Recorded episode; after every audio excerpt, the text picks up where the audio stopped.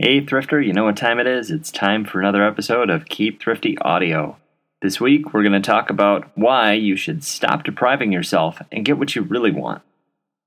From the outside in, frugality and minimalism often look like acts of self deprivation. After all, eating out is easier and tastes better than a home cooked meal, and getting a new gadget or outfit puts a smile on your face. Why should we deprive ourselves of these little luxuries? We used to deprive ourselves a lot. Years ago, Jamie and I ate out a lot. We'd get dinner from restaurants two to three times a week, and ice cream and treats a whole lot more than that. We'd also regularly buy nice little things to decorate our home a decorative painted canvas over there, a leather pottery barn catch all over here.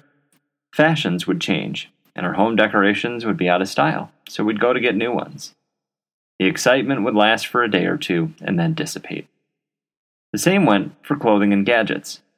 Every purchase felt positive in the moment, but a few hours or days later, the high was gone.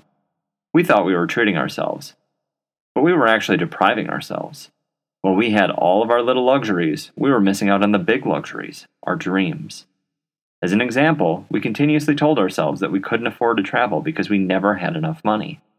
Whenever we tried to save, we'd get frustrated at our lack of progress. Saving money was hard because we didn't want to give up what made us happy in the moment. Disappointed, we would give up and go back to our little luxury purchases. We were stuck in a self fulfilling cycle. We couldn't travel because of our flippant spending, so we made more flippant purchases and made travel unreachable. We wanted to do something big, but we were stuck doing small things instead. We deserved better. What you deserve. There's a store near our house that sells fancy napkins, candles, wine glasses, accessories, and other knick-knacky decorative stuff. The slogan on their sign says, Nothing you need, everything you deserve. That still gets my blood boiling. If you pay attention to commercials these days, you'll see a lot of marketing centers around the concept of treating yourself and about what you deserve. According to the ads, you deserve to look your best, feel your best, and do things that make you happy. I don't disagree with that. But when these commercials tell you that a hamburger and fries or your 27th pair of shoes are going to do those things for you, I feel compelled to point out what this is a bait and switch.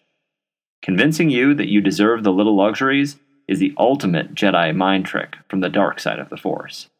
They want us to think that we're depriving ourselves when we don't buy them, but we're depriving ourselves when we do. If it's a choice between the small stuff and the big stuff, we want the big stuff. We want the memories of an international vacation.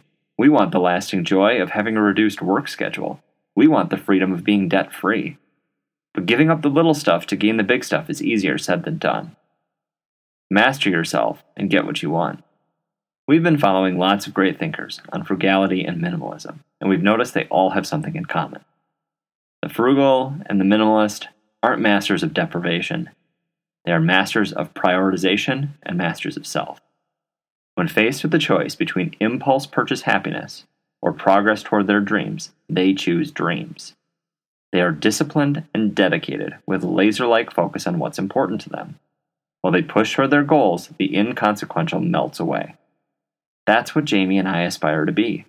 Not masters of deprivation, but masters of our own selves. Once we slowed down our spending on the little luxuries, we found ourselves better able to achieve our real dreams travel, freedom, and a mini retirement.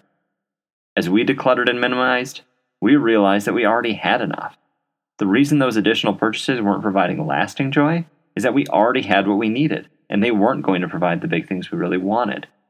We are not perfect, nor do we ever expect to be, but we're working on getting better every year. We continuously try to identify what we value most and remove the rest.